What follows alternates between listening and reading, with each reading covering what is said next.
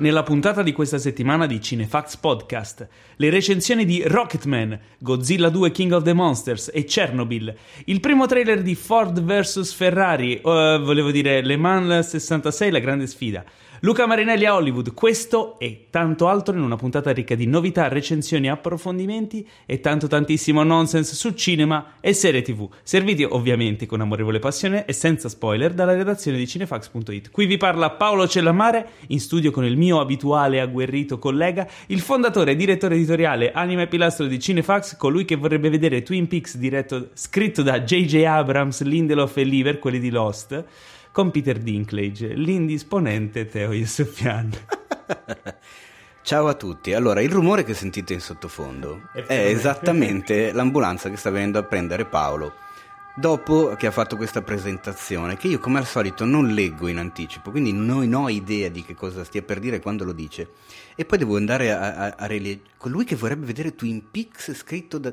Ma, mi va, ma va benissimo così com'è, gente. Però immaginati Twin Peaks in versione Lost. No, ma sarebbe con peggio. Peter Dinklage. Ma perché? Eh, magari anche dei draghi. Ah, Peter Dinklage al posto di Michael Anderson. Certo. Che parla tutto così. O al posto di McLachlan. Al contrario. Al posto di McLachlan o, po- o al posto di una tazza di caffè. Benvenuti alla puntata diciotto del Cinefax Podcast. Tra l'altro, beh, diciotto sono tante. Eh? diciotto sono tante, ma infatti non l'abbiamo ancora fatta la diciotto, ne abbiamo fatte diciassette. Allora, io, io la butto lì, io la butto lì, però per la puntata cento la potremmo cento, fare live cento, col pubblico. cento. Bello, eh, sarebbe bello. Tutti qui. Tutti no, cioè, a casa tua. Tutti qui a casa tua dove, dove registriamo di solito.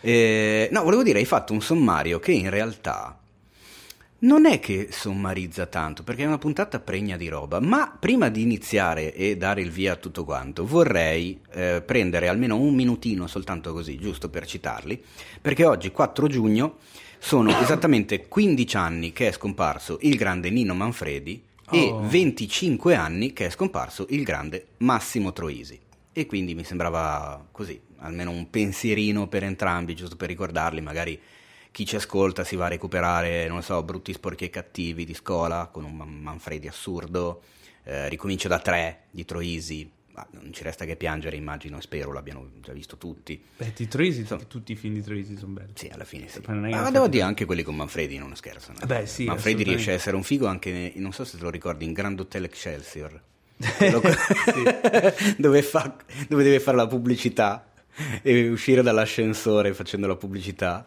eh, riesce a essere bravo anche lì, eh, niente, così pensierino per due nostri artisti scomparsi ormai da un sacco di tempo, ma che non vogliamo dimenticare. Faremmo volentieri un minuto di silenzio, anche cinque minuti di silenzio, ma poi lo skippereste, quindi facciamo finta esatto. che l'abbiamo fatto. Ma non ha molto senso il minuto di silenzio nel podcast. No, perché poi lo, lo skippano, capito? Mettiamo ah. avanti quindici secondi per ma noi potremmo approfittare e... E, e dire faremo un minuto di silenzio, in realtà facciamo venti secondi, iniziamo a dire delle cose nascoste. E loro Piano, non lo sapranno eh, mai. Eh, no, non lo facciamo. Ma non facciamo neanche questo. Quello e che facciamo quindi, esatto, è, è rispondere alla domandona della settimana. Oh, allora, vai. Io ne ho scelta una, eh, sì. perché mi sembra molto azzeccata, che è: a quando la Seekage Review della tivù nuova di Fredericks nove? Allora, la famosa review televisione per, nuova di Paolo. Per chi non lo sapesse, Seekage era, che, che è praticamente l'inglesizzazione bastarda del mio cognome, era una serie di recensioni su YouTube che ho fatto per un, per un po' di... per un paio d'anni, credo.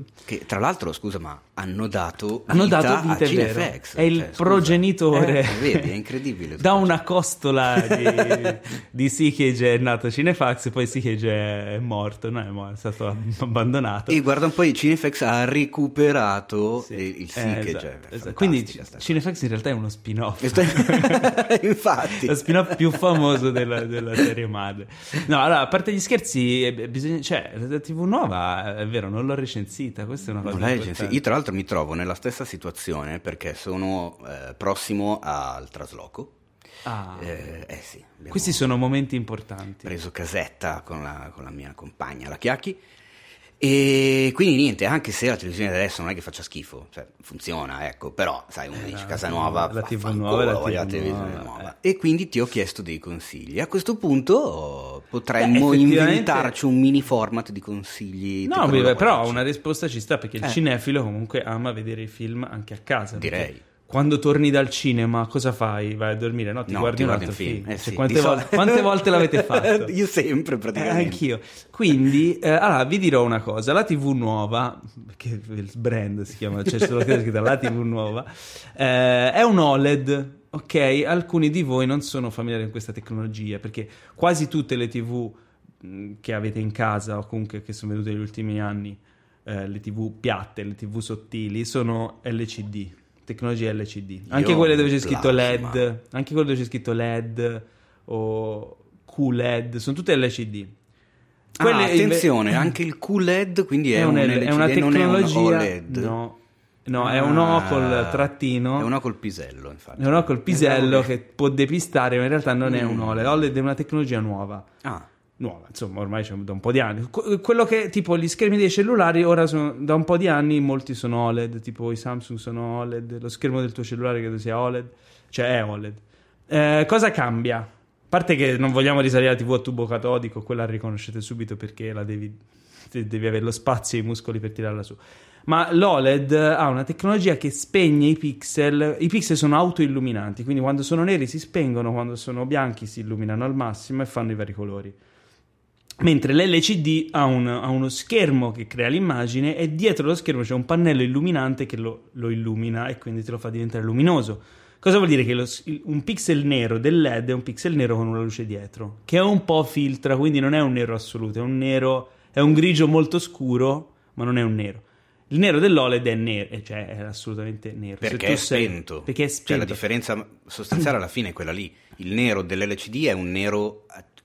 cioè è una luce nera, mettiamola esatto, così. Una luce molto scura, esatto. E lì cosa succede, no? Quando si dice il contrasto, che è il rapporto tra il, il, il, la parte più scura dell'immagine e quella più chiara, se quella scura è nera spenta il contrasto è infinito perché non c'è una, non c'è una base, non c'è un parametro. Quindi cosa succede? La, a livello, ora io voglio parlare a livello personale di come ehm, co- cos'è avere un O L E D rispetto all'L C D, cosa ti cambia, no?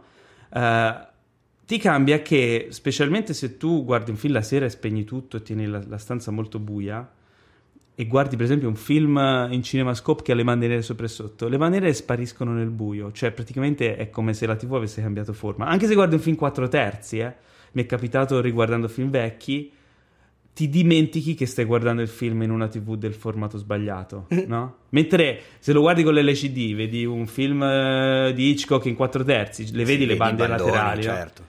Dopo un po' te le dimentichi, però sono sempre lì, un po' ti distraggono, no? Invece lì spariscono nel buio. O, mm. o un... Insomma, questa cosa cioè, è una figata. Che rende molto vicino, per quanto chiaramente le, le, le, si, si, si debba fare le, le, le debite proporzioni, rende vicino la, la visione a quello che può essere la, la fruizione in sala. Perché alla fine in sala... Beh, ma in sala comunque i neri, i neri della sala, se non è una sala ben oscurata con le pareti nere, assorbenti, no, certo, eccetera, come sto, tipo cioè, la sala energia delle, dell'Arcadia, no? Parlo delle proiezioni fatte in un certo modo, poi sappiamo bene che ci sono anche le, le sale dove c'è la scritta uscita d'emergenza luminosissima a fianco allo schermo. Il fatto è che la, proie- la proiezione sullo schermo dipende dalla luce. Ecco, allora qui voglio aprire una piccola parentesi. Attenzione, vai. Quelli che per ti amo quando no no no, per non è una roba, è una stronzata in realtà. Quelli che in sala al cinema per immortalare l'evento, perché magari sono a vedere una, una proiezione a Cannes col regista eccetera, ah, fanno, fanno la foto allo schermo, va benissimo, ma togliete il flash, eh sì. Perché lo schermo riflette la luce del proiettore, se tu ci flashi sopra riflette la luce del proiettore e il tuo flash, tutti lo vedono, ti sgamano, fai una figura di merda e fai pure una foto, foto di merda. Esatto, è quella la cosa divertente. Quindi non solo la figura di merda, fai un danno a tutti e anche a te stesso. Quindi fatele la foto per immortalare, ma togliete il flash. Oppure non la fate non proprio, fatela, perché tanto non serve nulla. Cazzo di telefono. Ma se la vuole fare, ma la faccia, non la fa. Ma non mette il flash. Non la fa. Basta. Io sono contro. Io sono no. Non no, fare no, no, no. Vabbè, no, no. Quindi niente, ritornando alla tivù, eh, l'O L E D ha questa particolarità. Um, e inoltre sulla dimensione, perché tu mi dici, ma quanto la devo prendere grande? Perché una volta c'era questa diceria, ah, la tivù non deve essere più grande del doppio della distanza dello schermo. Cazzate! Ah, sono tutte cazzate. Quanto è grande uno schermo del cinema? È gigantesco. Vuoi lo schermo gigante? Prenditela grande. Questo rapporto qui dipendeva dal fatto che prima dell'H D la risoluzione delle tivù era bassa. Se tu la vedi troppo vicino faceva schifo. Inoltre le tv a tubo catodico avevano comunque delle radiazioni, insomma, non, non, e avevano un flicherio che non è che fosse eh, ottimo per gli occhi. Le tv e le C D, O L E D eccetera, a parte che ora sono quattro K, stanno uscendo anche le otto K, eh, non importa, cioè, c- prima di vedere i pixel, prima di vedere, di arrivare al limite della risoluzione deve essere veramente molto grande e starci veramente vicino, quindi fregatevene, prendete la tv più grande che potete prendere, mettetela davanti, godete e, e fottetevene. E no, bella comunque, questa dai. parentesi tecnica eh, ci chiusa in questo modo. Quindi hai deciso cosa prosaico. comprare? Hai deciso che tv vuoi? Non ancora. Allora, succederà. Ma quando succederà? La cosa figa, sai che cosa sarà? Che sarò io a parlare della... di esatto. tv nuova. Ci sarà sempre una tv, in mente ci adesso. sarà sempre una tv nuova. Allora, in realtà io, io mi aspettavo che tu mi contestassi la domanda, perché avevi scelto anche una domanda tu un po' più seria. Beh, la mia domanda, la cioè, domanda che ho scelto io era più carina, più interessante, anche perché ho subito la risposta pronta. Quello ogni tanto. Dai, allora facciamola. E però non, non riesco a leggerla. Allora, siete, siete mai andati, siete mai andati a vedere un film senza saperne niente? E la domanda ce la fa Cinema Art Passion, che non C- so qual è il nome, qual è il cognome. C- Cinema Art. Hard, art, non hard, eh, perché sennò diventava Cinema Hard Passion e qua entriamo in un Beh, discorso anche lì ah, faremo, uno faremo uno speciale che vuole, esatto, insomma. No, per rispondere al caro Passion, che credo sia il nome, signor Passion, a me è capitato, e mi è capitato con un film che ancora oggi mi è rimasto nel cuore, che consiglio sempre, ho consigliato anche a te, so che non l'hai ancora visto ma devi vederlo, ne abbiamo anche parlato di recente, ed è Ghost Dog di Jim Jarmusch. Ok, sì, ma ce l'ho nella lista da anni. Ero in zona quasi centro a Milano, dovevo andare a lavorare, cioè un lavoro, quando facevo il freelance, per chi non lo sapesse io faccio il cameraman e ho fatto una quindicina quasi d'anni da, da libero professionista. Mi è saltato il lavoro all'ultimo momento, quindi dovevo tornarmene indietro. Ho detto vabbè, che cazzo, non c'è un cazzo da fare, eh, oggi dovevo lavorare, invece mi è saltata la giornata, torno indietro e mi faccio una passeggiata. Facendomi una passeggiata per andare a prendere un gelato in una gelateria che conoscevo, sono passato davanti all'Anteo, mm. un famoso cinema di Milano, da poco rinnovato, diventato ancora più bello di quello che era. E ho visto sta locandina con Forrest Whitaker, con questo felpone nero col cappuccio tirato sopra, Ghost Dog, con le musiche di risa di Wu-Tang Clan, regia di Jim Jarmusch. Ho detto boh, chissà che cazzo è, a che ora lo fanno? Tra un quarto d'ora? Vabbè, paura, vado al cinema. E sono entrato a vedermelo. Che bello. Mi è piaciuto un casino, tra l'altro proiezione beccata in lingua originale, sottotitolata, quindi ancora meglio. E mi è piaciuto un puttanaio, cioè ancora adesso lo, lo adoro io quel film. Mi sono comprato il libro, la Gakure, che è la, la, la via del samurai, perché è la storia, adesso non voglio spoilerare troppo per chi non l'abbia visto. Eh, se no, fai... se no esatto, sì, non si crea la situazione che ho vissuto io. Comunque sì, mi è capitato, credo forse solo in quell'occasione lì, e ne sono rimasto piacevolmente colpito. Mm. No, io allora, in po- che è un po' quello che succede quando vai ai festival, no? Perché esattamente. Ah, beh, cosa sì, strana, scemo, effettivamente fe- sì. Però è diverso, perché lì non vai pagando il biglietto, capito? Non mm. vai indirizzato a quella cosa. Lì lo sai, atmosfera festival, tutti i film che vedi in lista non li conosci perché non sono stati ancora mai presentati. Anche fa- spesso la sinossi neanche se ne sa più di tanto. Eh, cioè. Perché tu guardi la programmazione, i titoli ovviamente non ti dicono niente perché nessuno li conosce. Spesso neanche il regista. Cerchi di trovare qualche regista che conosci, ma a un certo punto dici ah, chi se ne frega, vado a vedere un film a caso, tanto cioè lì ti affidi al selezionatore. Invece uh, quando vai tu al cinema, a me è capitato di recente con The Wife, mm. con Glenn Close e Jonathan sì. Price, non sapevo niente, eravamo andati a vedere un altro film, era pieno e abbiamo ripiegato su quello lì, ma tipo ho scorso mi pare I M D B qualcosa, ho visto le recensioni erano positive, non ho neanche letto più di tanto la trama. Bellissimo, The Wife, bellissimo, andatelo a vedere, cioè recuperatelo, non c'è più al cinema, però veramente bello. Tra l'altro era anche candidato all'Oscar, eh, Glenn Close. Lei sì, e, se, se, anzi sembrava dovesse vincere lei. Sì, era ma la, guarda, la, te lo assicuro, meritati, se lo meritava tantissimo, veramente figo, figo il film, non vi dico nulla, guardatelo, sono quei film che te li ricordi forever. E mi ricordo forever anche un altro film che sono andato a vedere, forse ne abbiamo già parlato, senza aver, senza avere assolutamente niente, Matrix. Mi sa che ne abbiamo parlato qualche sì. puntata fa. Cioè lì fu sconvolgente. Eh però. beh, immagino. Comunque, comunque andiamo avanti. Mm, e speriamo a... di aver risposto adeguatamente alle vostre esatto. domande. E, e cosa, cosa vuoi ah, fare adesso? Diciamo Perché adesso che... c'è questo giochino che no, non si sa. News, facciamo le news. Allora, facciamo le news. Eh, facciamo. Partiamo da una news di un film che potremmo andare a vedere senza sapere niente, ma è impossibile, ma potremmo non andare a vedere mai perché probabilmente non esisterà mai, che è Django due, Django vs Zorro di Django Tarantino. Zorro, no, non è Django versus, è Django Zorro. Django slash Zorro. Esatto, tratto da un libro a fumetti edito dalla D C Comics e scritto dallo stesso Quentin Tarantino. Pare, a questo punto dovremmo recuperare. Pare che voglia trasformarlo in film. Si è affidato a uno sceneggiatore, ci stanno chiacchierando.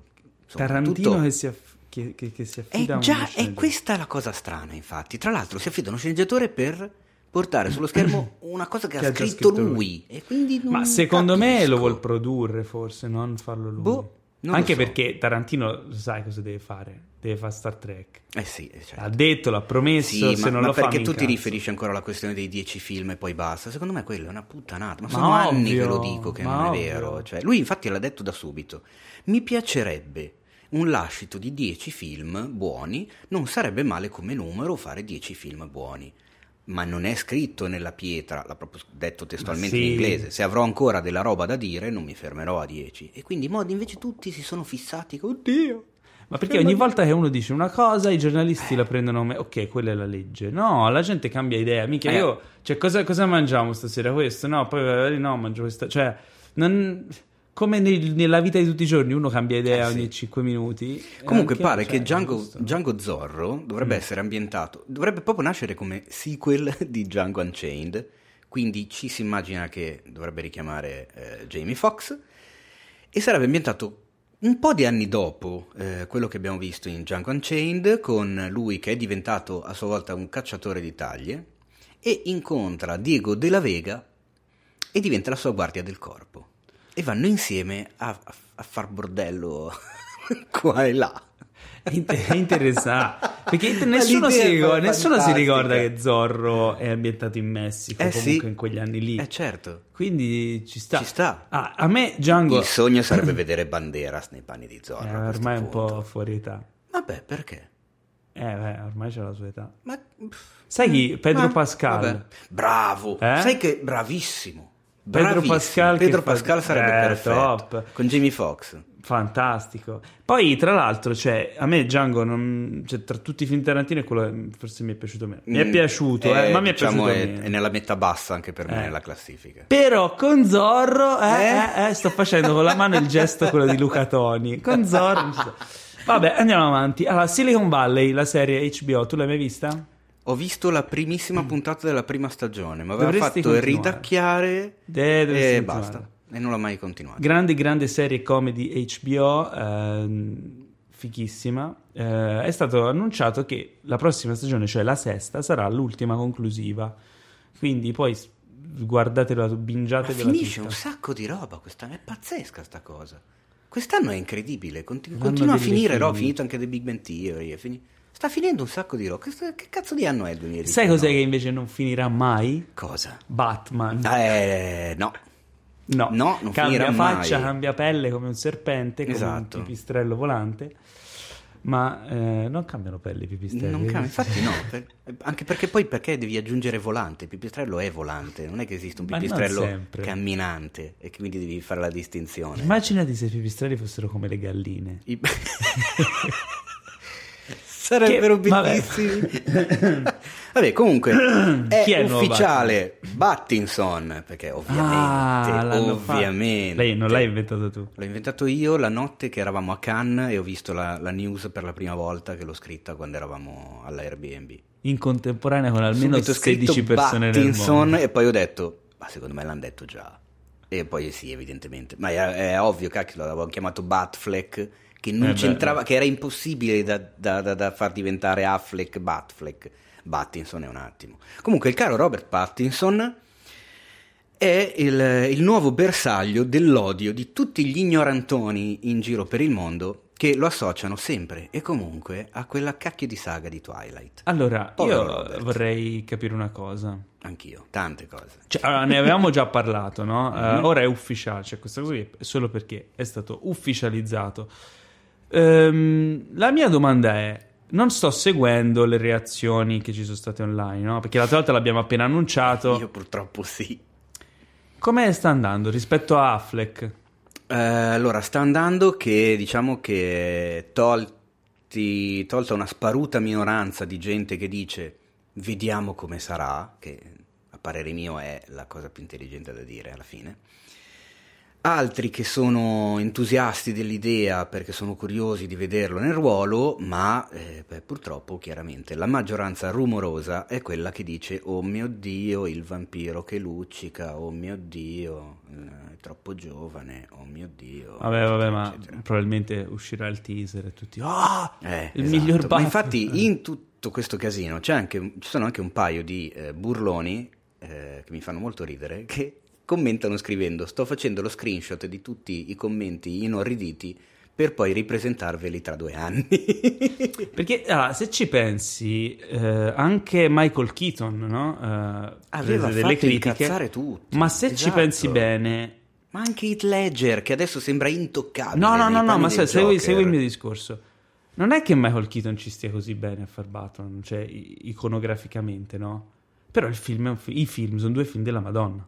E quindi lui, secondo me, cioè, nel senso, lascia sta, io vorrei... No, lui è bravo, eh. Però pe- è che è difficile ogni volta fare questa foto... cosa, soprattutto su questi personaggi. Prendi... Separare film da quello da cui è tratto il film. Ah, vabbè, quello è ovvio. Eh. Però um, prendi la foto del, mm. dell'attore, no? Mm-hmm. Prendi l'immagine dell'attore.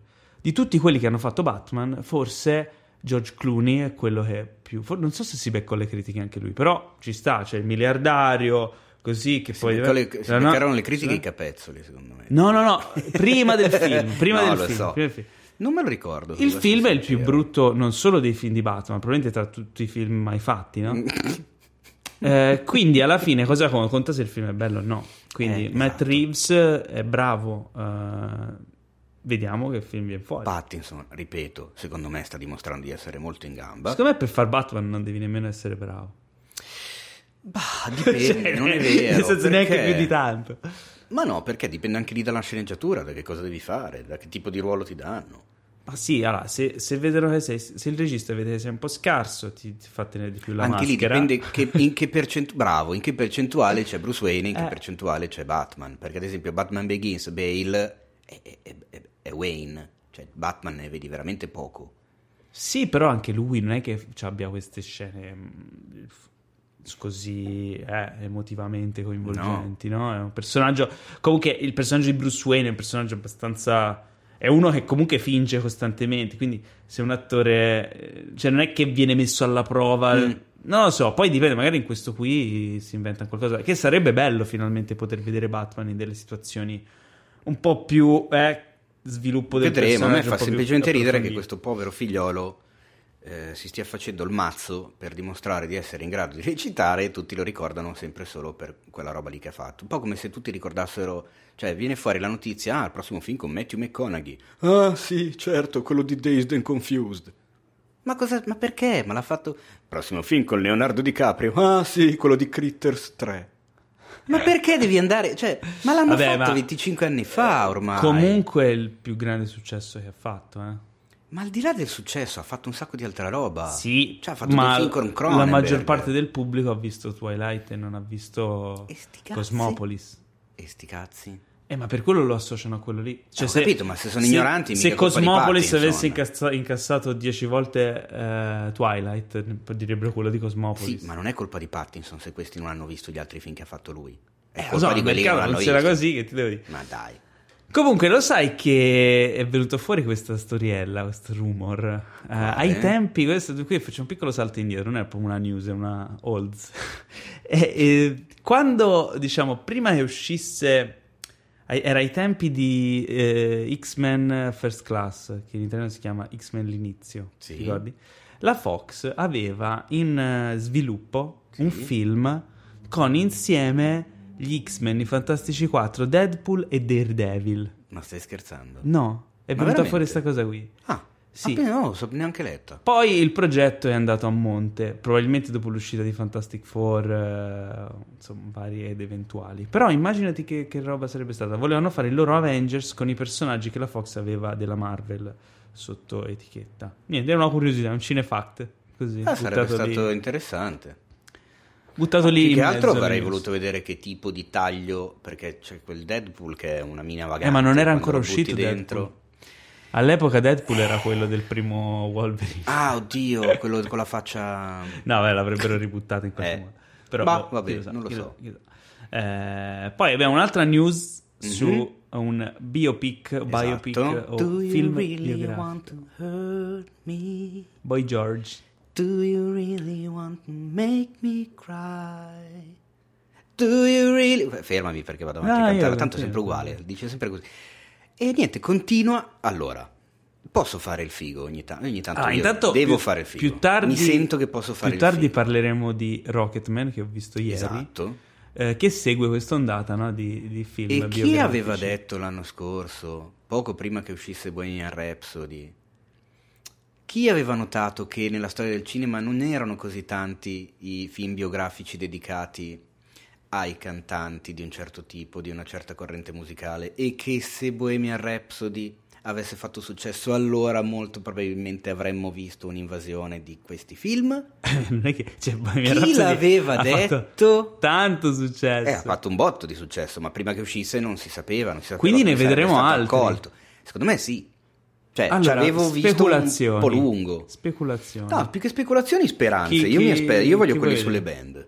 Sulle band. Sulle band, Motorhead, Le Zeppelin, Pink Floyd, ah, Genesis. Ma sai che figata? Cioè, eh fuori delle bombe atomiche. Le Zeppelin sarebbe figo. Porco cane, magari. Cioè, andrei tutti i giorni a vederlo al cinema. Ma già anche solo per, per... Cioè, la cosa bella di questi film è che puoi ascoltare le canzoni in sala, con l'impianto della eh, sala. Esatto. E quella cosa è figa. Comunque, eh, d- sai che non l'abbiamo ancora detto, comunque c'è in programma eh, per, da M G M...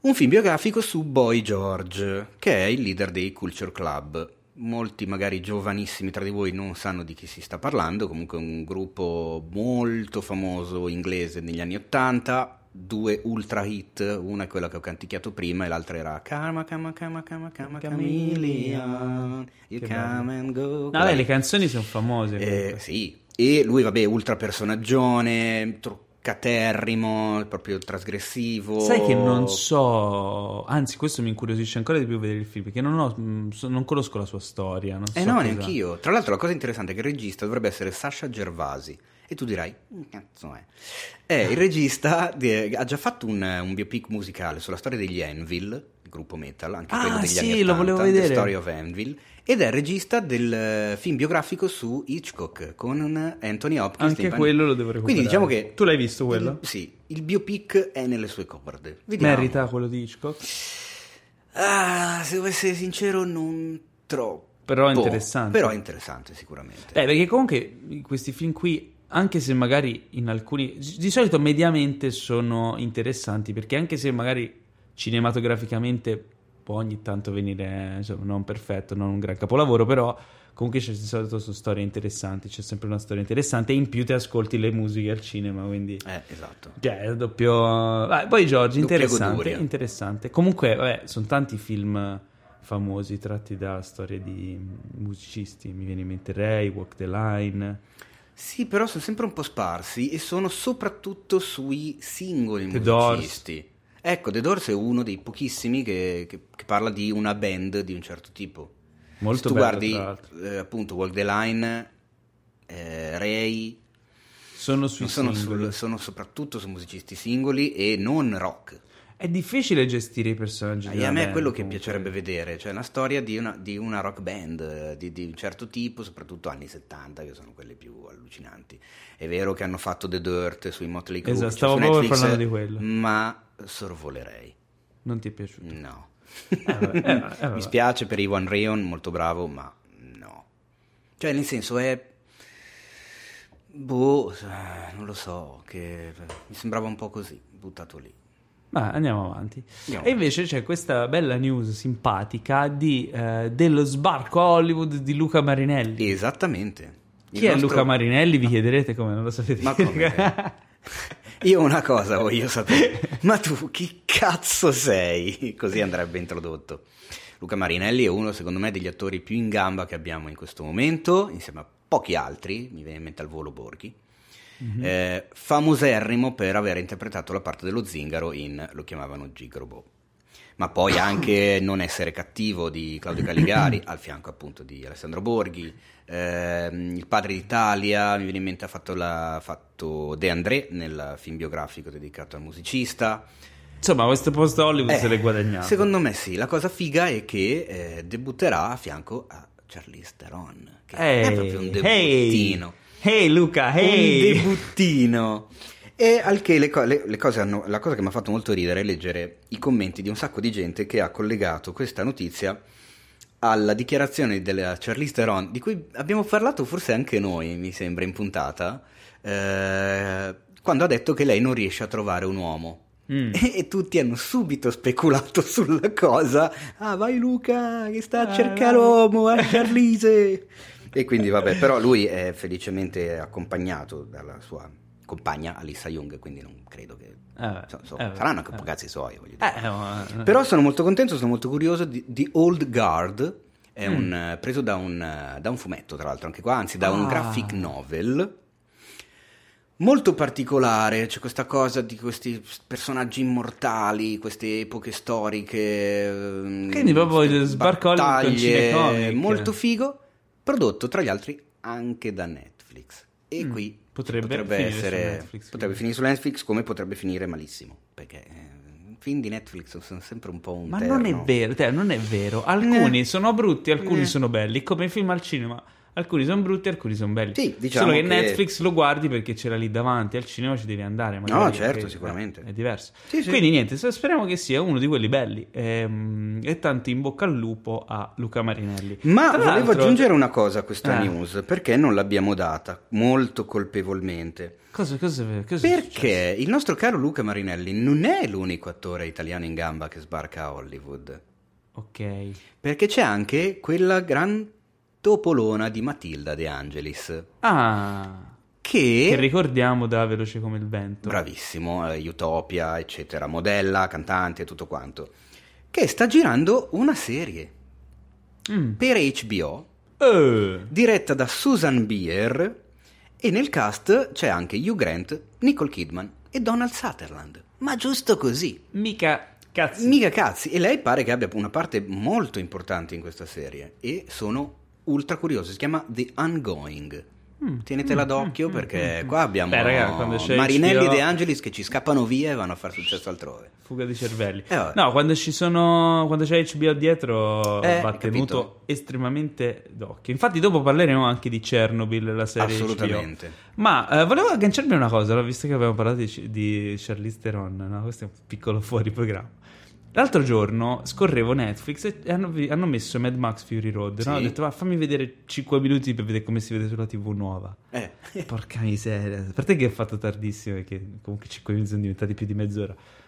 Eh, Ma quel film, raga, quel fi- ora se qualcuno di voi non ha visto ancora quel film lì, pausa, andate a vederlo, tornate, perché cioè ogni tanto mettevo pausa e cioè tu puoi chiudere gli occhi, ti bendi e metti pausa a caso nel film e viene fuori un'opera d'arte e lo puoi stampare e appenderlo, cioè ogni fotogramma è una fottutissima. L'avevamo visto insieme, Melzo? Credo di sì, non forse lo so, forse eravamo andati insieme.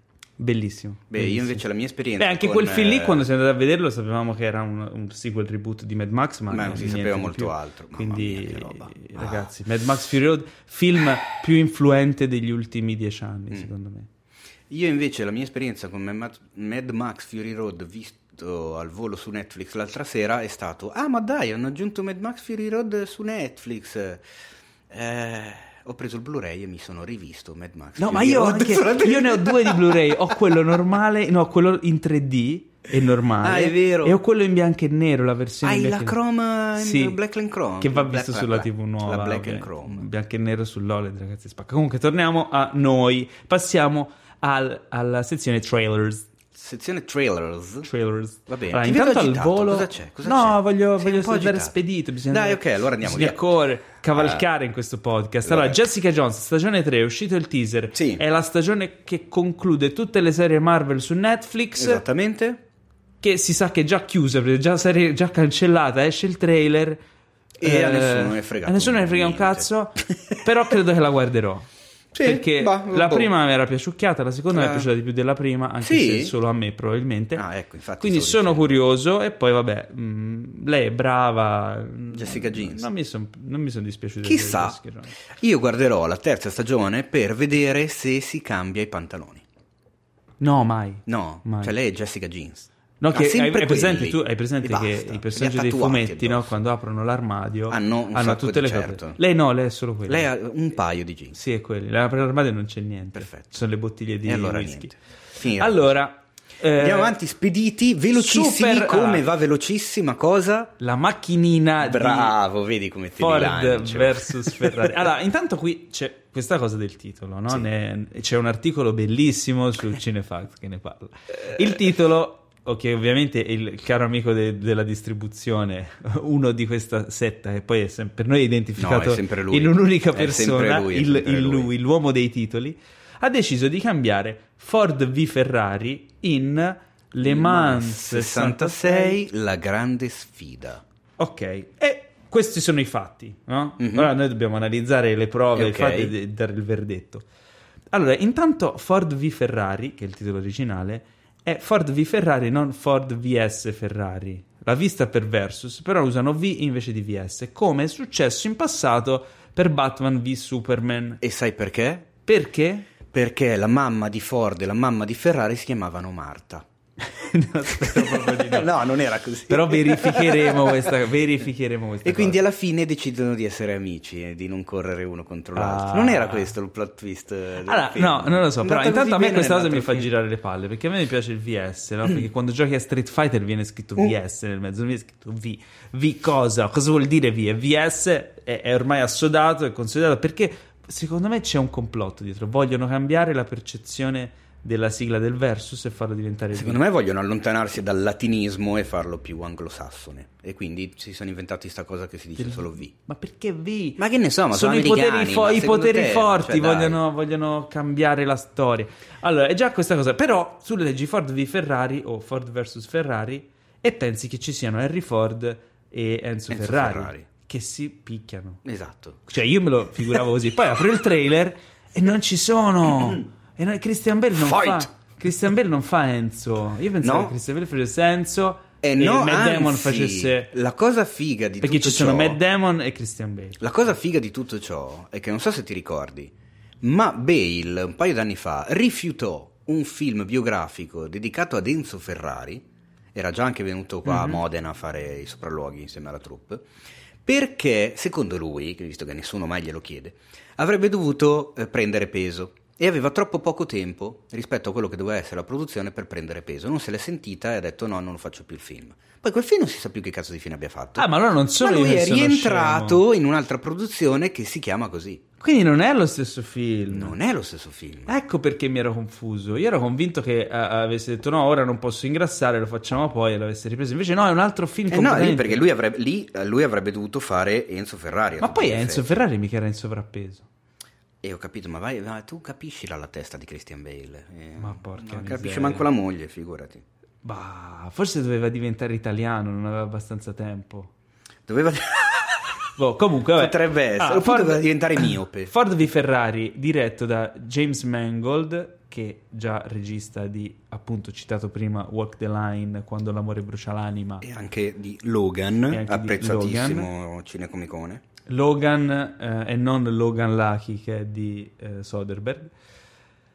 Eh, cosa succede? Eh, il film racconta la, della storia di queste edizioni di Le Mans in cui c'erano la, la Ford e la Ferrari che si sfidavano um, con la Ford guidata da Shelby, giusto? No, è messa no. a punto. Messa a punto da e, Shelby. E guida, il pilota è Bale. Shelby interpretato da Matt Damon e il pilota, di cui ora non mi sfugge il nome, interpretato da Christian Bale. Ci fu questa sfida epica. Ora, vedendo il trailer della Ferrari non si vede nulla. La Ferrari è tipo il nemico. E forse cattivo, è per quello no? che hanno anche cambiato il titolo da noi, perché per non fare clickbait. Ma no, anche perché da noi no, quel c'è... titolo lì non funziona, cioè in questo devo dare credito a chi ha cambiato. Ma infatti è titolo. piaciuto molto il cambio di titolo, notato eh? Ma perché in inglese funziona, perché tu in inglese dici eh, tipo uh, we, are challenge- we are challenged by Ferrari, no?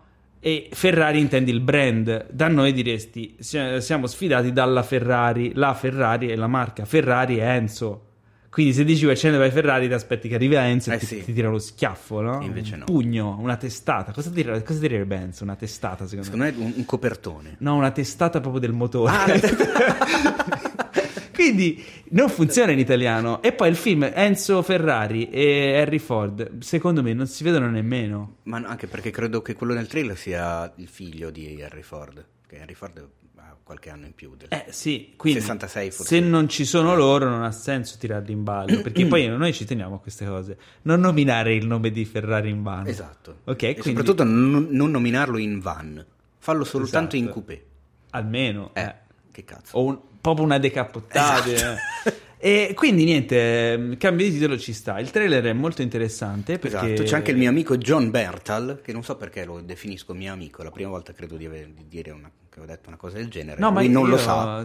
Ma lo io ho avuto il piacere di incontrarlo vero, qualche anno fa. E lui mi ha detto salutami Teo. Ah, allora ok. Sì, say hi to te, Vabbè, Theo, però sa. Ti chiama Theo lui. Sì, gliel'ho detto che dovrebbe pronunciarlo meglio, però niente, oh, è fissato. È... O, o Thiuron. Cazzo devi fare.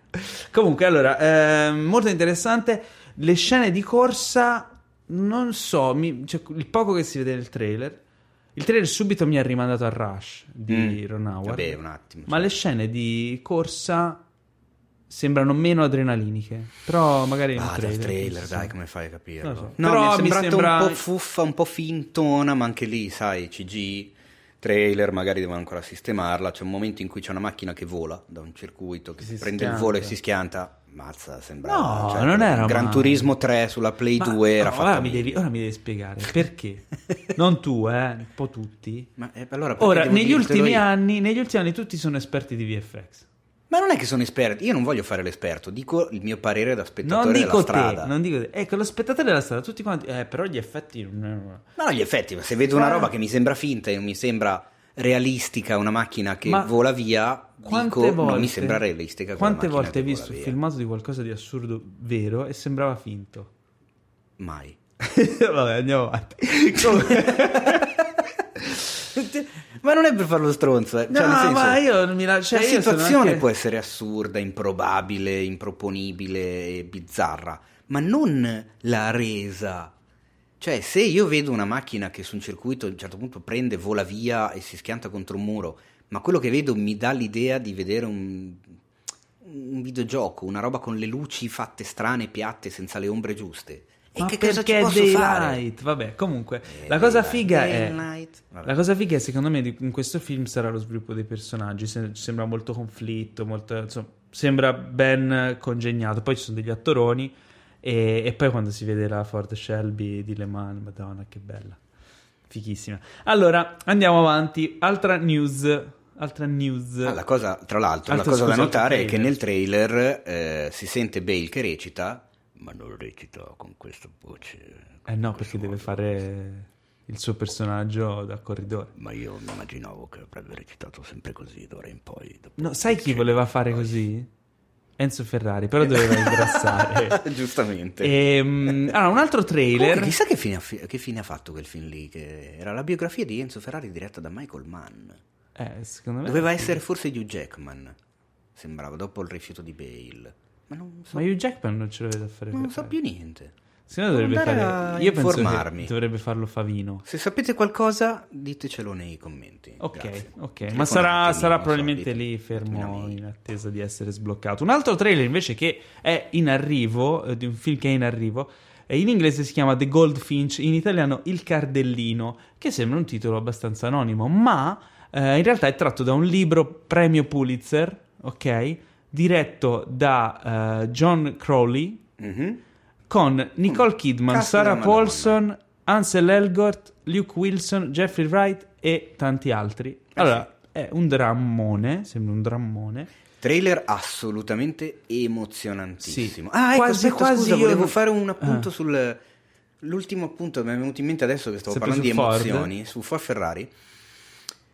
Che credo sia, boh, forse il trentacinquesimo trailer che sento in sottofondo Gimme Shelter dei Rolling Stone. E infatti oh, mi è venuto il dubbio che, l'abbia, che l'avesse montato Scorsese, che è la sua canzone preferita. Ah, per questo l'hai detto, ok. E, e invece vabbè, niente, Gimme Shelter no. non c'è nel trailer di, di Il Cardellino. Ah, è un trailer, guardatelo. Io non, non vorrei dire più di tanto perché mm. c'è un... Uh, racconta una storia drammatica, però a un certo punto c'è una scena molto forte, non vorrei anticiparvela, perché secondo me è quello che setta veramente il mood del film e va vista un po' così a sorpresa. Uh, andatevelo a recuperare, sembra molto interessante, il cast è super figo, il, la sceneggiatura... Per chi non conoscesse, vabbè, a parte Nicole Kidman che dovreste conoscerla sì. tutti, Sarah Paulson, magari l'avete vista in American Horror Story, per dire mm-hmm. una cosa famosa, o in Glass. Oh. Ma a me in Glass o oh, in Glass, bravo, la, a me lei dottoressa. Non fa impazzire, beh no, insomma, in gamba eh. Che forse perché ho visto solo, l'ho vista solo in Glass e ah no, ok, allora recuperati American Horror Story che fa un sacco di ruoli nelle varie stagioni. ah. Jeffrey Wright è eh, l'abbiamo visto ultimamente in Westworld in Westworld poi c'è anche in um, Boardwalk Empire in Boardwalk, bravo, poi c'è Luke Wilson che è il, il fratello moro di Owen Wilson. eh, io, non mi viene in mente un altro film a parte i Tenenbaum con Luke Wilson. Beh, vabbè, il treno per il Darjeeling. Ah, so. Poi c'è anche in The Handmaid's Tale. C'è anche in... No, no, cosa stai dicendo? No, ho detto una cazzata. Quello è Joseph Fiennes. È vero, no, è, è, la, altro, è, un altro è un altro fratello. fratello. Vero, vero, confuso, confuso. E poi c'è Ansel Elgort, che uno potrebbe dire, e chi cacchio è? È, in breve, il signor Baby Driver. Protagonista di Baby Driver, eh sì. bravissimo. E sono molto curioso di vederlo in un ruolo che non c'entra assolutamente niente con Baby Driver. È vero. Io non sapevo nulla di questo film, allacciandomi alla domanda del caro Cinemart Passion di prima. Il trailer mi ha... mi ha colpito, devo dire. Spiazzato, eh, eh? Perché è montato bene, con la musica giusta, è proprio emozionante. Eh, esatto, chissà... ti riesce a immergere nel mood del film, sì, sì. no? E quindi dici, ah, ah, ah, eh, lo voglio vedere. Ah, mm. Interessante. Un altro trailer che usa la musica dei Rolling Stone, eh, eh. in questo caso Painted Black, è The Kitchen. Ah. Che cos'è The Kitchen, Paolo? The Kitchen è un film di Andrea Berloff con Melissa McCarthy, Tiffany Haddish ed Elizabeth Moss, appunto la nostra protagonista di The Handmaid's Tale, che parla di eh, una... in italiano si chiama Le Regine del Crimine, ok? Perché The Kitchen, chiamarlo la cucina non aveva senso. In realtà The Kitchen... Ma fa... lascia The Kitchen! The Kitchen fa riferimento a Hell's Kitchen, è un doppio riferimento, è un gioco, diciamo, di riferimenti certo. tra Hell's Kitchen, appunto quartiere malfamato, un tempo malfamato di New York, dove tra l'altro si svolge Daredevil. Vedi come svolge... tutto incredibilmente esatto. si incastra. E la cucina è il luogo di eh, iconografico dillo, di dillo vai vai Aspetta, dillo, devo vai. Dirlo tirati le ire è il luogo icono... iconograficamente di dominio femminile. mm. In realtà poi in realtà non è più così perché eh, ci cucinano anche gli uomini. Non sai più come uscirne. No, ma il film fa riferimento diciamo a questa cosa. Nella, pro, molto probabilmente nella società eh, di irlandese, irlo-americ- come cacchio si chiamano? Perché uno si dice italo-americano, ma se uno è irlandese-americano non puoi contrarre irlandese. Um, Irla-americano, uh, è brutto. Non si irlandese-americano. Vabbè, in quella società lì di immigrati irlandesi eh, a New York, molto probabilmente... gli uomini erano convinti che la donna dovesse stare in casa a cucinare, ecco perché eh, quello a cui si riferiva. E invece queste, queste donne si mettono insieme e diventano le regine del crimine. Le regine del crimine. Quindi il titolo è un po' spoileroso, il titolo italiano, un pochetto, le regine sì. del crimine. Però ti fa capire subito qual è il mood. Il film sembra una, un film appunto di gangster, però tutto al femminile. Ora mi faceva riflettere su una cosa, c'è cioè questa ondata di tutti i film protagoniste femminili in film di genere di solito che erano sempre stati appannaggio del, del, del, diciamo, dei protagonisti maschili. Uh, questa ondata sta arrivando adesso a seguito del Me Too. Sai che comunque tra sviluppare un film, produrlo, post produrlo eccetera passano almeno un paio d'anni. Eh e quindi adesso arriva tutta l'ondata, scoppio ritardato, è l'onda d'urto, no? Mm-hmm. Uh, ma guardavo uh, le ultime puntate della seconda stagione di Star Trek Discovery, che è già la seconda stagione e ribalta al femminile, eh, comunque è una protagonista femminile di colore, minoranza eccetera, che è protagonista assoluta della serie ed è arrivato comunque molto prima. Tra l'altro Star Trek già eh, con Star Trek Voyager aveva la, il capitano Janeway che era protagonista femminile della serie, sono stati sempre molto avanti, no? E, e questo scoppio ritardato non lo sentivo, cioè nel senso guardando la serie mi sono reso conto ora la seconda stagione di quanto è quanto ha in, influisce sulla narrativa e sul tempo odierno, no? Questa scelta. Però risulta più naturale che invece questa ondata di film, cioè i film rispetto alle serie, perché comunque non solo Star Trek, ma anche mi viene in mente Orange is the New Black, mm-hmm. eh, diverse, The Handmaid's Tale, no, no? Handmaid's Tale, esatto. eh, le serie sono state molto più sul pezzo. Non riesco a pronunciarlo io il nome. The Handmaid's Tale, ti devi allenare davanti allo specchio. Metto la S a caso. Dieci volte. Proprio. Eh, le serie sono state molto più sul pezzo, molto più attuali, e mentre i film ri- arrivano con una sorta di senso di quasi già visto, no? Perché hanno questo delay, questo ritardo, mm-hmm. e arrivano... O a meno che non... nei casi in cui magari la scelta è stata fatta un po' prima e quindi adesso arrivano, non so, mi viene in mente come grandi franchise Star Wars, il fatto di mettere una donna protagonista è arrivato un po' prima di... Sì, però non è una protagonista assoluta, non ci sono dinamiche tra le... Eh, insomma... Cioè eh, se Rey, eh, Rey, eh. Fo- Rey, che tra l'altro è un nome anche da uomo, mm, no? Beh. Se nel casting ci avessero messo Jamie Foxx al posto di... Beh, eh, perché si chiama Rey. Sì, Rey. E fa le stesse cose, non, non cambierebbe nulla. No, ma, inf- beh, ma questo secondo me è una cosa positiva. Ni. Mm. Perché non ci sono dinamiche e, e, e narrative proprie del, da, dell'universo femminile. Aspetta che arriva l'altro. Però secondo eh me no, invece appunto dobbiamo aspettare sembra... sei anni. Però secondo me questo è un vantaggio. No, sei quattro anni insomma. Eh, è un vantaggio e uno svantaggio. Invece mm. le dinamiche che ci sono in The Handmaid's Tale, le ah, dinamiche beh. che ci sono in Orange is the New Black o in Star Trek sono eh, sottolineano appunto de- cioè che quel personaggio è femmina ed è, ed è necessario che lo sia per quella storia lì, sennò sarebbe un'altra storia, capite quello che intendo. Mm. Quindi boh, questa dinamica qui. Ah, poi c'era stato anche um, Widows mm? di, di... Mi viene in mente anche Queen. Sharp Object con anche Sharp Object. Però Widows il film che Big è... Little Lies. Widows, che è un film di, di Steve McQueen, mm. l'ultimo film di Steve McQueen, è passato un po' in sordina, sì, ma lo, lo consiglio, è veramente molto bello. Sfruttava una sorta di storia quasi simile alle Regine del Crimine eh, come impostazione, quindi gangster, cioè boh, comunque crime story con un uh, cast di donne, personaggi femminili, molto interessante perché li sfruttava la visione dal punto di vista femminile, ve lo consiglio.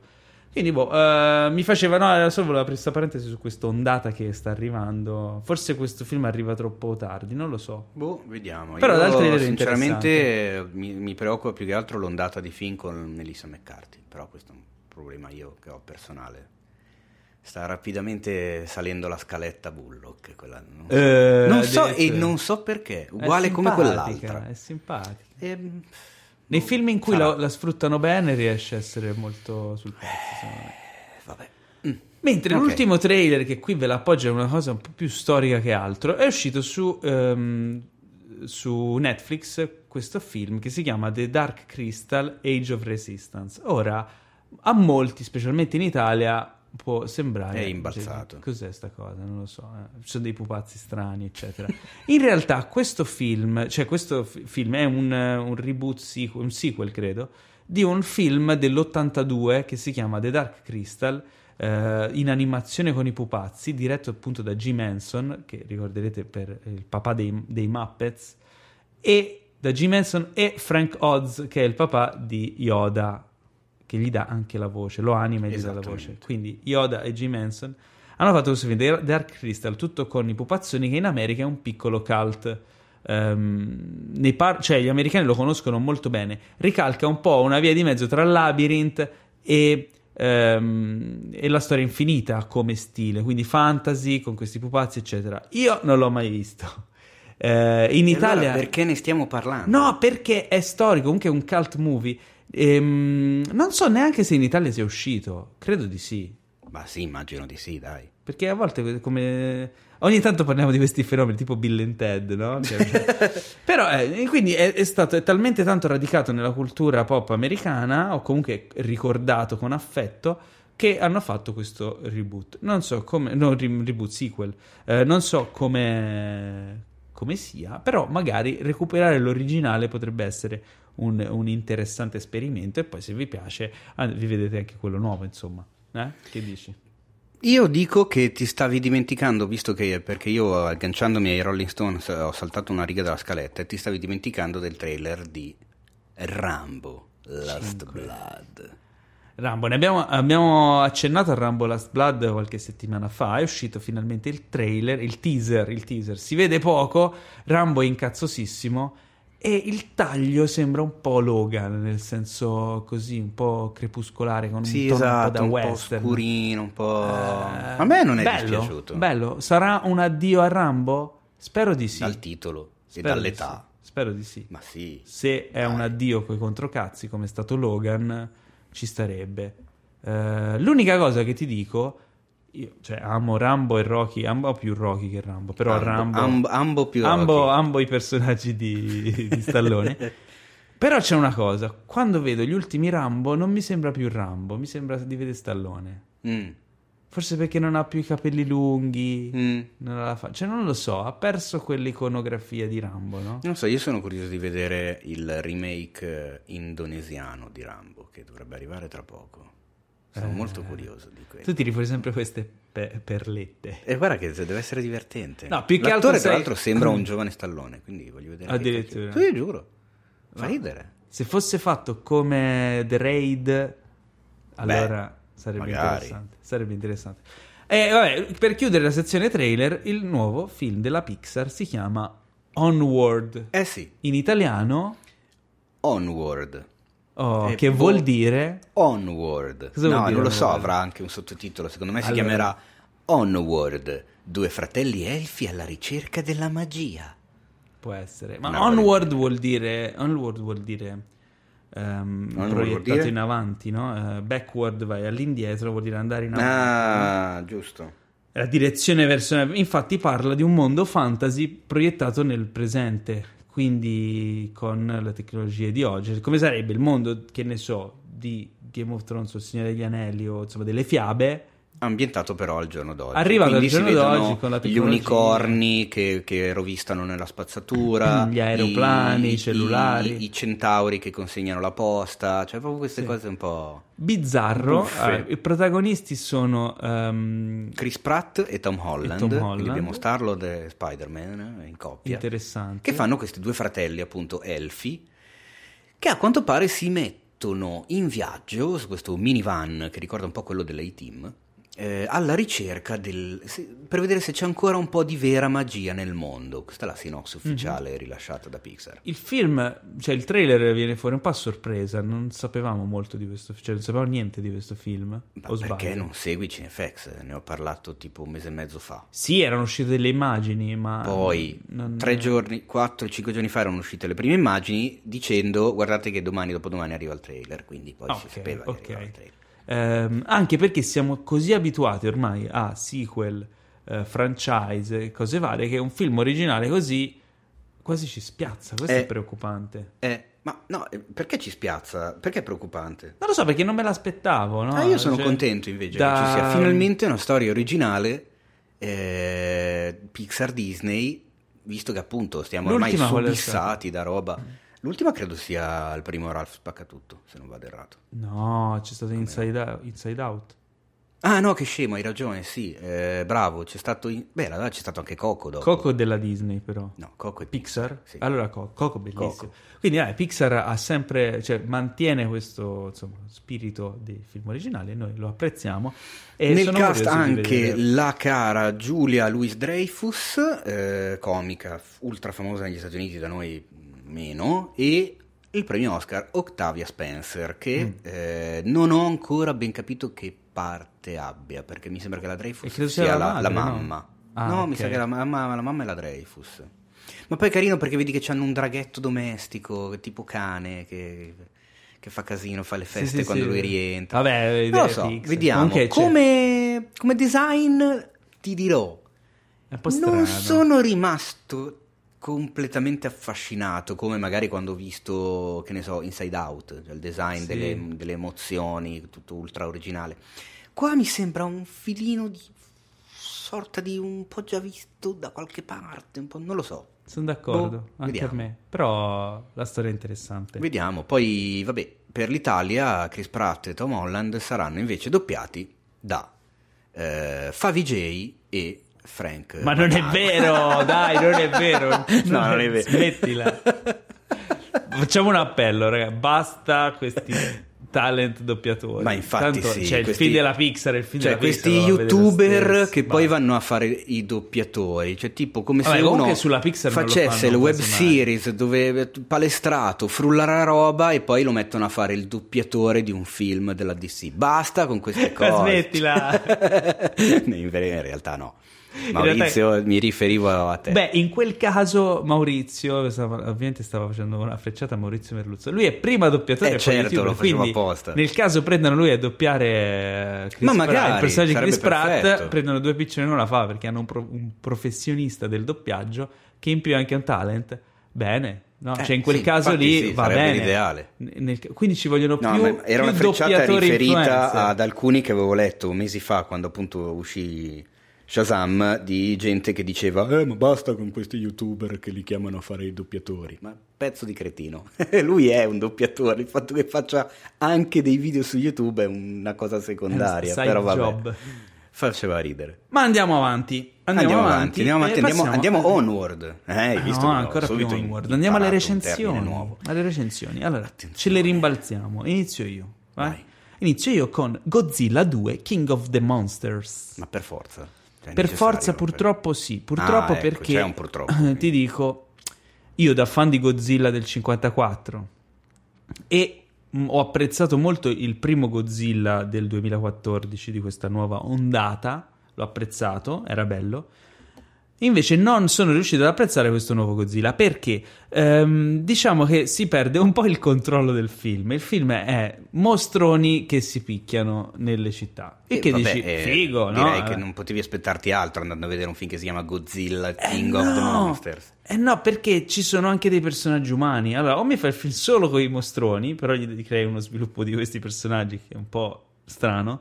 Invece ci sono i personaggi umani che fanno praticamente i commentatori. Sono i commentatori a bordo ring. Di... Ma veramente? No, no, sto scherzando. Ah, però no, mi stavo spaventando. Il, il ruolo che fanno in molti frangenti del film è quello.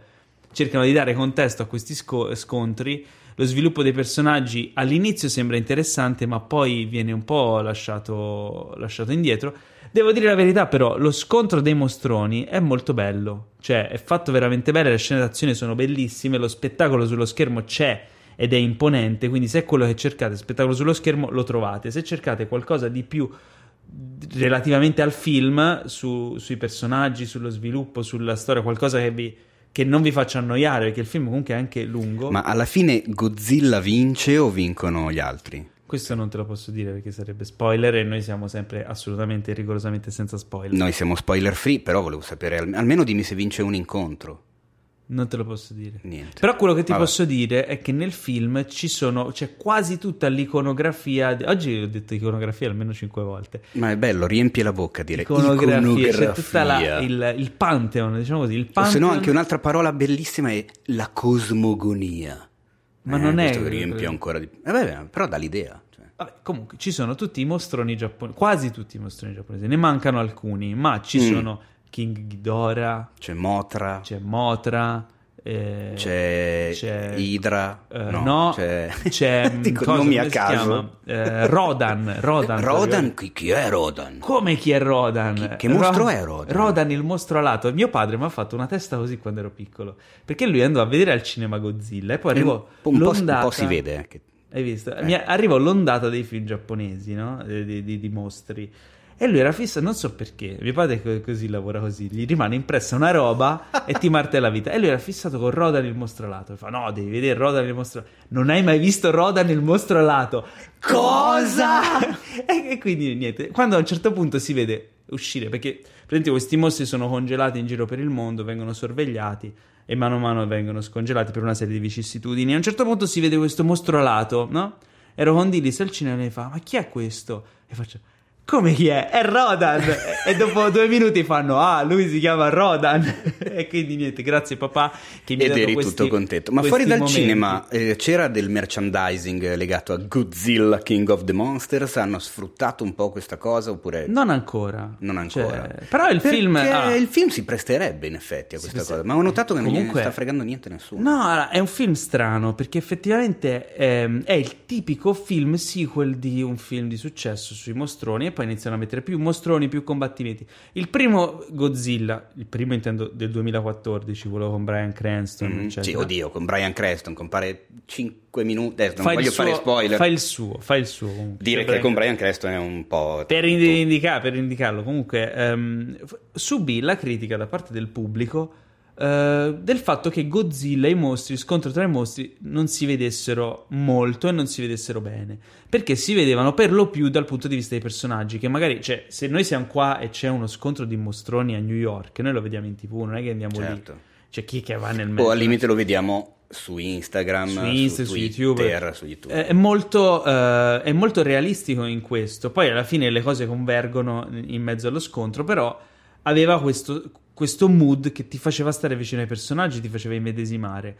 Questa critica sembra che sia stata accolta dagli studios, dallo, cos'è, dalla Universal, eh, in pieno, e quindi sia stato detto ok, più mostri, più combattimenti. Cioè si sente questa cosa qui. Nel film ci sono, c'è eh, Millie Bobby Brown, mm-hmm. eh, che ricordiamo Eleven, Eleven Stranger, Stranger Things, Things, che è anche una particina carina, interessante, eccetera.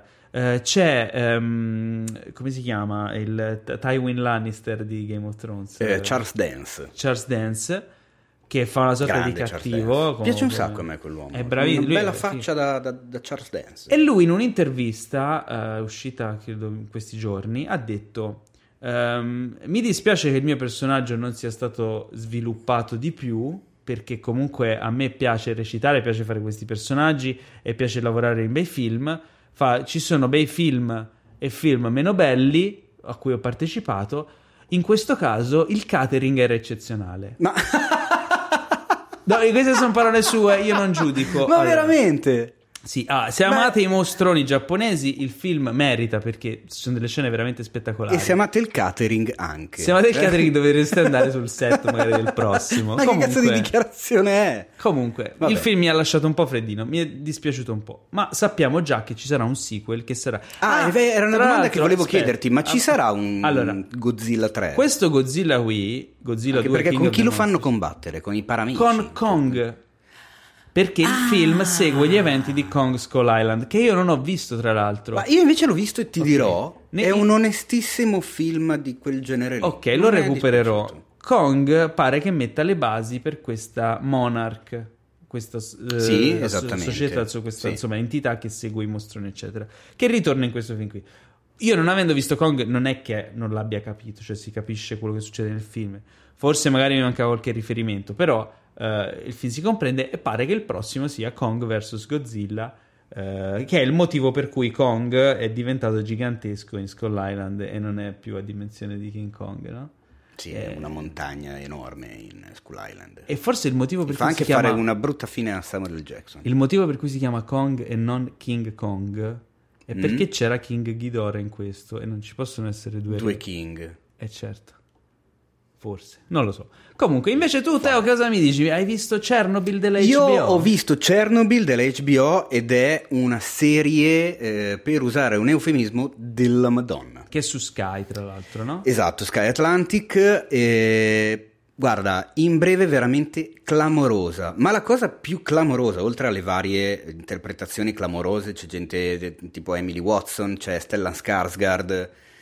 Eh, la cosa eccezionale secondo me di, di, anzi di Chernobyl, più che Chernobyl perché la pronunciano tutte così, a me mi ricorda un po' Cernobbio in, in russo eh, eh? mi ricorda un po' Cernobbio. Ok, e allora d'ora in poi la serie sarà Cernobbio della H B O. Chiaramente racconta tutto il disastro eh, nucleare che c'è stato alla centrale nucleare di Cernobbio nel millenovecentottantasei, che io mi ricordo perché ero piccolino. Eh, dicevo, la cosa eccezionale della serie è che riesce comunque a trasmetterti una tensione pazzesca, nonostante tu fondamentalmente sappia già che cosa è successo, perché non c'è Beh, ma una sorpresa, non, non c'è un thriller, non c'è un giallo, no, perché la serie inizia fondamentalmente con l'esplosione del nocciolo del reattore. Mm-hmm. E quindi c'è tutto l'aftermath eh, nella, nella serie, non c'è Come la tensione che, si, che, che monta, perché tu sai cosa sta per succedere, quindi non vedi l'ora di vederlo. Praticamente succede immediatamente. Beh, ma... e ci sono tutte le conseguenze, come hanno gestito la cosa a livello istituzionale, a livello politico. poi comunque stiamo parlando dell'Unione Sovietica nell'ottantasei, la situazione politica era completamente diversa rispetto ad adesso, era un paese che si nascondeva tantissimo rispetto a, alle luci inter, internazionali, eh, c'era ancora fortissima la guerra fredda con gli Stati Uniti a livello di ricerca, di sviluppo tecnologico e tutto quanto, quindi dovevano tenere nascosto il più possibile tutto quello che succedeva e soprattutto gli errori che commettevano. E guarda, sai che veramente è una delle più belle serie che abbia visto negli ultimi anni. Porca miseria. Tu non l'hai vista ancora? No, non ancora, ma è in lista assolutamente da vedere.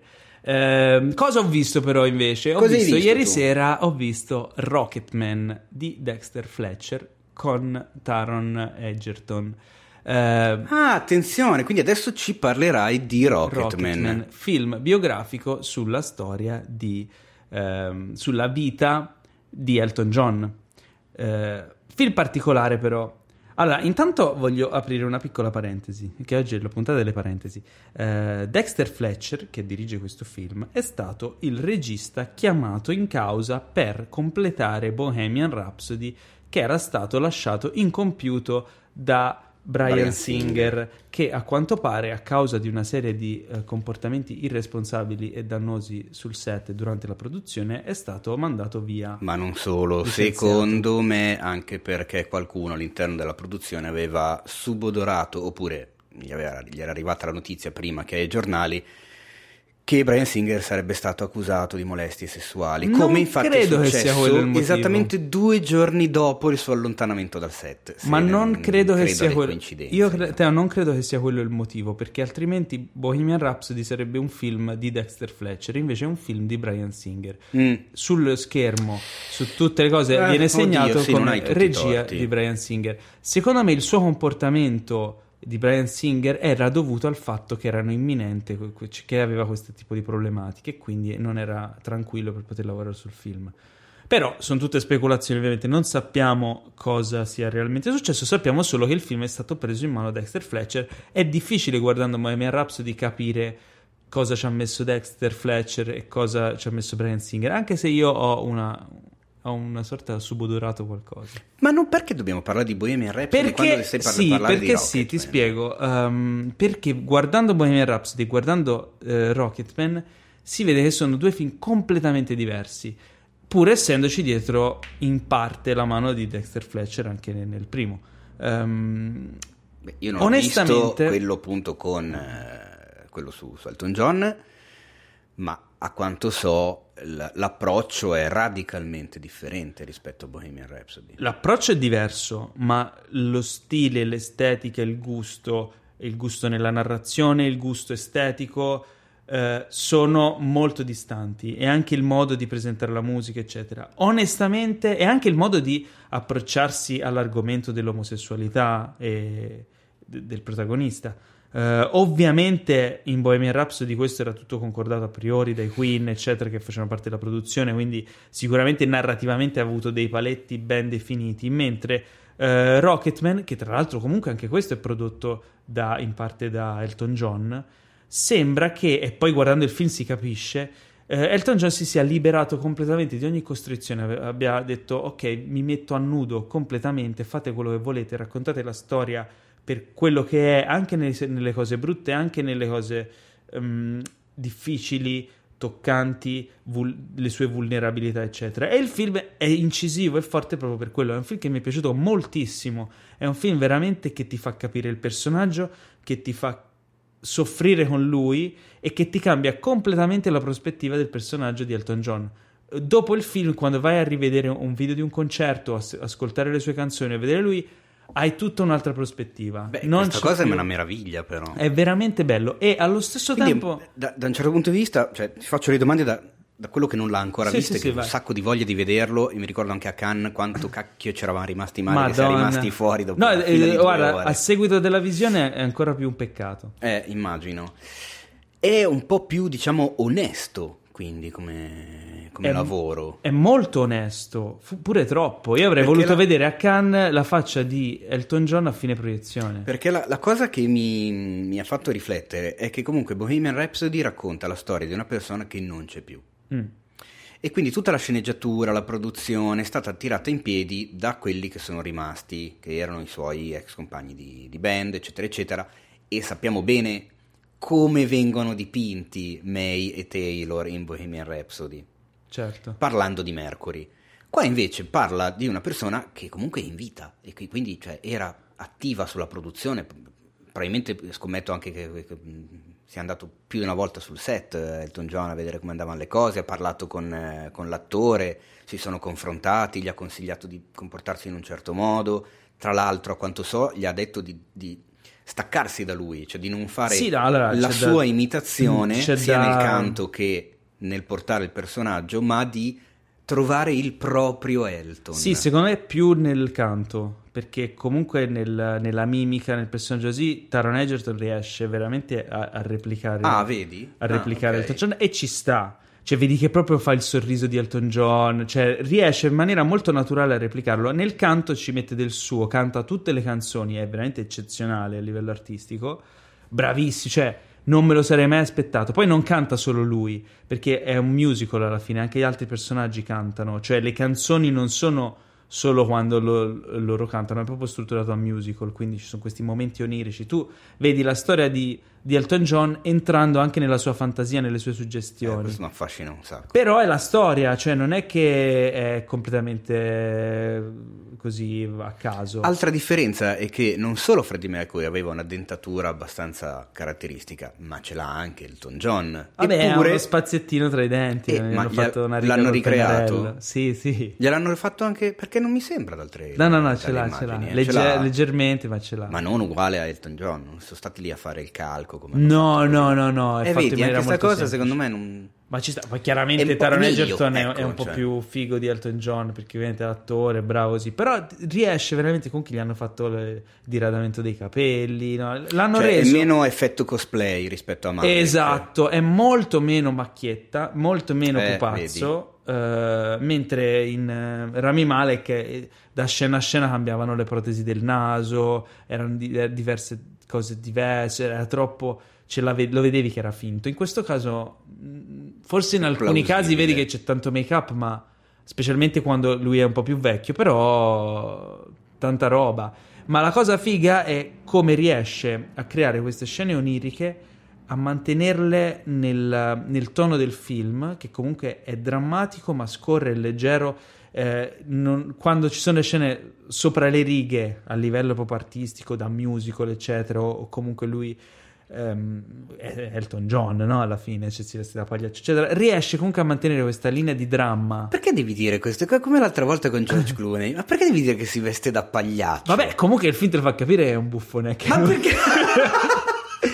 Ma, ma ti fa capire perché fa il buffone, è quella la cosa bella. Il film è proprio quello, è uno che si mette la maschera da buffone quando dentro sta soffrendo. Ok. E, che detta così è un po' un cliché. Il pagliaccio triste è un mm. cliché, ma nel modo in cui ti viene raccontato, il rapporto con la sua famiglia, il rapporto con se stesso da piccolo, è veramente delizioso, delicato e incisivo. Correte a vedere Rocketman. Veramente un film da non perdere. E poi c'è il solito discorso che in sala ascoltare le canzoni, anche se cantate da Taron Egerton, domanda. Spaccano. Visto che, la, e la pensiamo allo stesso modo, mi ricordo, eh, non eravamo così tanto entusiasti del missaggio audio delle canzoni di Bohemian Rhapsody. Mm-hmm. Su questo film hanno fatto un lavoro diverso oppure che?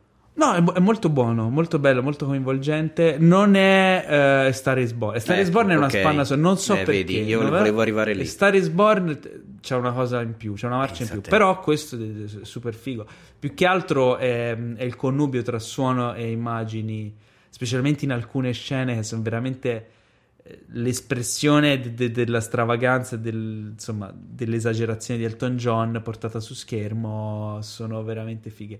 Però ho capito, allo stesso tempo non è solo quello. Cioè io penso che Elton John guardandolo, cioè mi sono meravigliato che gliel'abbia lasciato fare, perché veramente mettersi a nudo, veramente mostrare a tutti le proprie vulnerabilità. A meno male che ogni tanto eh, succede sta roba. È me. veramente, cioè, eh. cazzo, è un film che ti tocca, che ti rimane impresso. No, e... non dire che ti tocca, perché poi sai... No, eh, okay, non lì.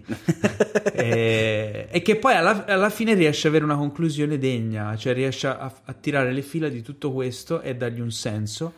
E che era un un'altra completo. Delle mie domande da spettatore che non l'ha ancora visto. No, ma io ho pianto. Come riuscire a concludere in un, in, in un modo coerente, in un modo che abbia un senso compiuto, un film biografico su una persona che è ancora viva? Sì. No, eh, riesce a farlo. Eh, questa cosa non è facilissima. E in una maniera veramente elegante mm. e conclusiva, perché comunque lui a un certo punto della sua vita così ha una svolta e, e quindi quello parla di questo arco della sua vita, ma il modo in cui lo conclude è veramente elegante.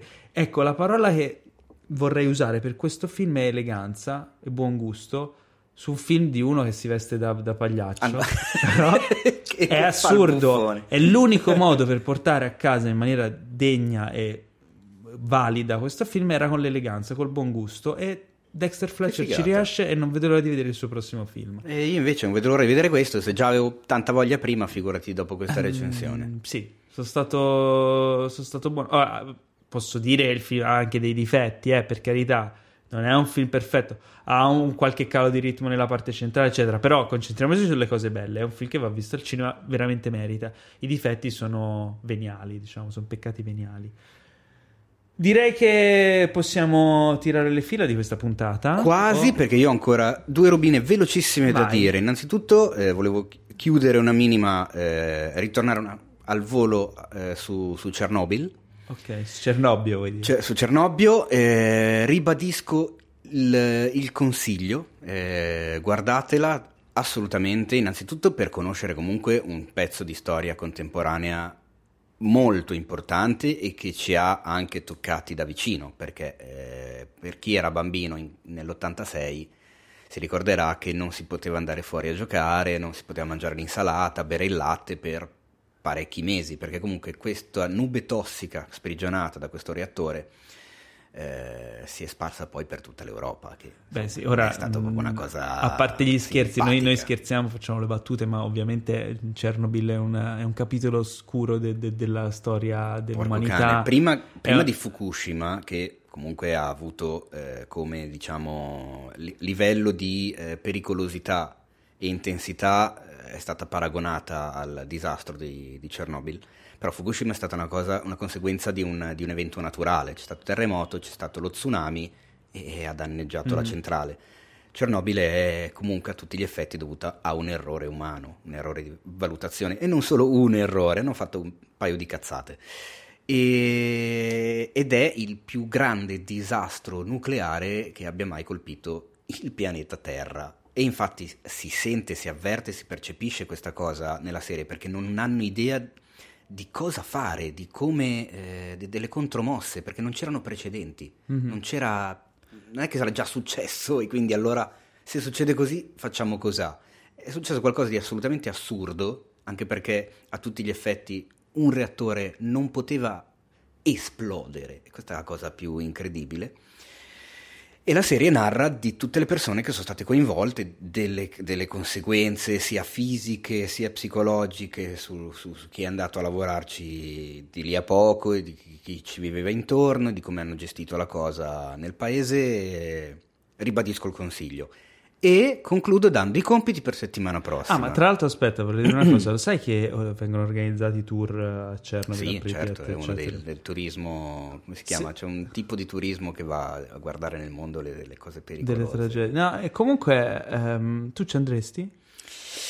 Oddio, ci avrei un po' di paura, più che altro perché adesso quella... verrà preso d'assalto è, dopo la serie. È, è, sacco, è sarcofagato, come si uh-huh. dice in gergo tecnico, cioè è completamente coperto da cemento armato, quindi non vedi assolutamente niente. No, però vedi c'è una tutto, landa deserta, vedi, vedi il, un'ex centrale nucleare. No, c'è ma... il paesino di Pripyat che è praticamente sì. rimasto congelato a quel momento. Eh lì. Sì, con e eh, lo puoi visitare. Il parco giochi, l'altalena. Sì, sì, ma puoi entrare negli appartamenti, ci sono le cose appoggiate, cioè tutto un po'. Non così. Lo so, anche perché credo che per quanto dicano il livello di radiazione sia ancora abbastanza altino e quindi magari non adesso. Ci sono delle misure di di sicurezza, cioè non è che puoi andare lì così no, eh, certo, come ti chiaro, pare, però no? Se tra vent'anni delle... mi viene un cancro magari non, non è che rido perché dico ah è vero quando sono andato a Chernobyl a vederla sarà quando cioè, sai, eh. non è divertente. Comunque sì, è un capitolo triste e ovviamente ha portato tante morti, tanta sofferenza, quindi insomma è, un, è una serie da vedere eh, per conoscere, no? Anche perché che... ci sono due o tre particolari grossi di cui io non ero minimamente a conoscenza ah. di quello che fanno dopo, che sono una roba, proprio una mano che ti entra nella pancia e ti strappa via gli organi interni. E la... No, vabbè, ti giuro, sono stato siamo già, male. Siamo già sono abbastanza curiosi di vedere questa cosa. Volevo e... dare due compiti a casa, vai, perché non faccio in tempo a parlarne oggi. Due film che trovate entrambi su Netflix. Eh, uno si chiama See You Yesterday, prodotto da Spike Lee, su due ragazzetti di colore che scoprono come eh, viaggiare nel tempo. Ma il viaggio nel tempo non è al centro del, del film, e quindi okay, è una cosa già molto originale. Mentre ripeti il titolo? I, See You Yesterday. See You Yesterday. Mentre l'altro si chiama Other Life, film australiano di un paio d'anni fa, assolutamente perla sconosciuta, beccato a caso stanotte. Era tardissimo, l'ho iniziato, l'ho visto tutto e mi è piaciuto un botto. Fantascienza. Ha dei rimandi a Strange Days, ha dei rimandi a Bello, Total Strange Recall Days, e ha dei rimandi a Black Mirror. Quindi, che sono tre insomma, cose che dovreste aver visto. Esatto. Strange Mettete... Days in particolare, perché non è molto conosciuto, no, di Catherine Bigelow. Che adoro io. Eh, ha, diciamo che mette insieme un po' di, degli ingredienti di questi tre film per un film comunque originale, con una protagonista perfetta, veramente in gamba. Bello personaggio, lei intensissima. E non dico neanche niente di che cosa parla, guarda. Okay, ripeti il titolo? Eh, Other Life, tutto Other attaccato. Life. Other Life, tutto attaccato. Eh sì. E bene. E ne parleremo e... settimana prossima, quindi se li vedete, avete questa settimanella di tempo, poi ne parleremo, magari poi ci mm-hmm. scambieremo qualche opinione su dove si potrà, quindi commenteria varia, molto, eccetera. Molto bene, molto bene. Quindi direi che siamo giunti alla fine di questa puntata. Grazie per averci ascoltato. Se non siete ancora iscritti, vi preghiamo di farlo e di lasciare una bella recensione a cinque stelle per aiutarci a diffondere il nostro magnifico podcast. Eh, dove? Dove la, dove, dove la potete lasciare questa recensione? Eh, nei bagni dell'autogrill. Sì. Eh, Scrive, su... Nei bagni dell'autogrill scrivete ascoltate Cinefax Podcast. Esatto, su TripAdvisor. No. No. Su Apple. Sul, sui biglietti da cinque euro. Ecco, una Sul cosa vostro... che potete fare per diffondere il podcast, i biglietti da cinquemila lire, e scrivere sui biglietti da cinque euro ascoltate Cinefax Guarda Podcast. Guarda, poi lo fanno davvero. Ma no, ma figurati, sono gente intelligente in gamba i nostri ascoltatori. Però potete scrivere sui biglietti da dieci euro, che ci potete seguire anche su Instagram come at cinefax punto it e at Paolo Cellamare. Nel frattempo, in attesa della ah, prossima dico, puntata, no, stavo leggendo la scaletta, volevo un caro saluto da Teo Yusufian. Ciao ne. E un caro saluto da me. Ciao senza ne. Ma è brutto finire così. Io non lo dico ne, non sono mica torinese come te. Ma io non sono torinese, è, mi- è milanese sta cosa. Mi hanno anche scritto, ma perché sei torinese che dici ne? Eh, il ne si dice anche a Milano, ragazzi. Eh, poi voglio dire, il mio accento è milanese. Eh.